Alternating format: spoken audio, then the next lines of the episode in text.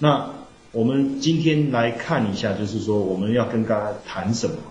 那我们就来想一下啊，在这个地方，我们来去思考一下，如果我们觉得说这个后市呢不会上涨，OK，也就是说，我们发现呢，在某一个价位的这个区间呢有很大的压力，所以我们认为它并不会上涨，所以我们要卖出这个看涨的期权。好，那第一个，请问一下，使用的时机是什么？什么时候呢？什么时机？来卖出看涨期权呢，会比较好呢。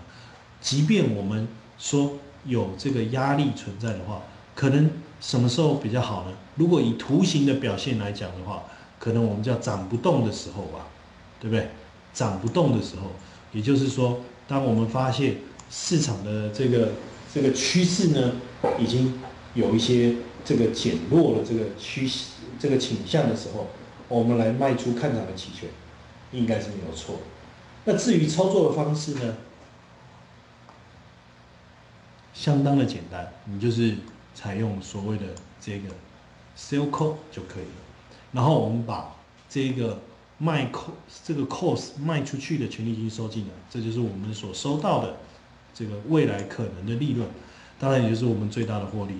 但是别忘了哦，那你的最大损失是什么？就是如果因为你既然是 sell call，表示你觉得涨不过压力，所以如果指数涨得越多，那你的损失就会怎么样？就会越大。好，那什么时候我们来 sell put 呢？我们觉得指数的下跌不会跌破这个重要的一些支撑的一件这水位，所以我们决定呢，这个 sell put。所以使用的时机应该是比较像是说市场的趋势在。下跌过程中，已经慢慢有这种跌不下去的这种味道。那这样子呢，我们来 sell put 呢，就变得非常非常的合理哦，而且好操作。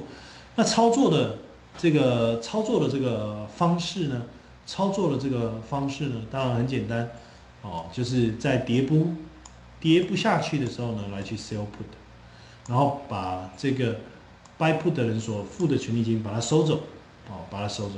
那你的最大损失呢？嗯，看错方向，损失跌越多，那你就损失越大了。那最大的获利当然就是你所收的这一笔权利金。这样看起来，这个操作卖方并不会遇到什么样太大的问题呀。也就是说，当我觉得市场涨不动的时候，我来去 sell call；市场跌不下去的时候，我来 sell put。那这样子在交易上会有什么问题？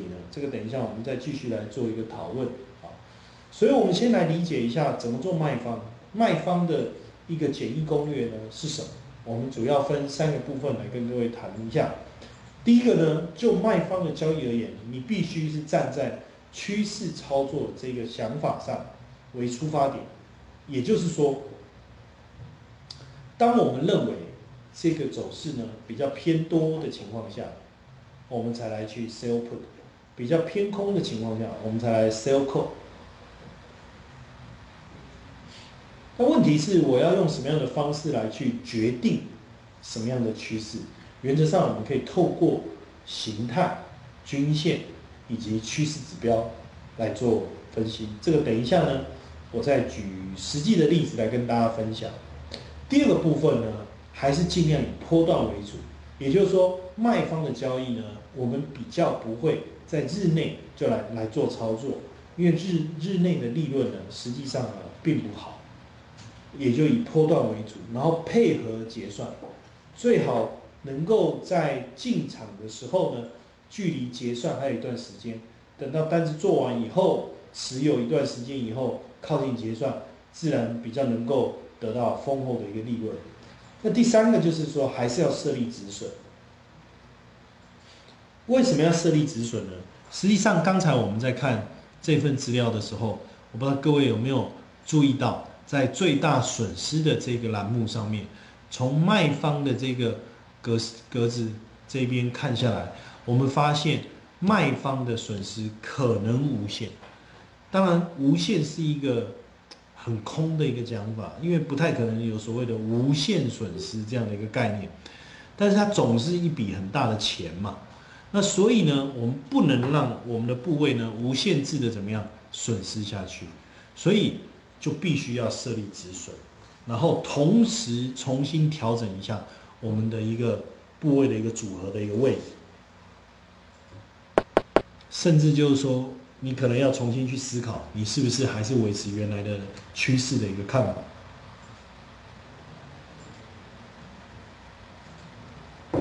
好，因此这边呢，我就采用这个简单的例子啊，来跟各位啊示范一下。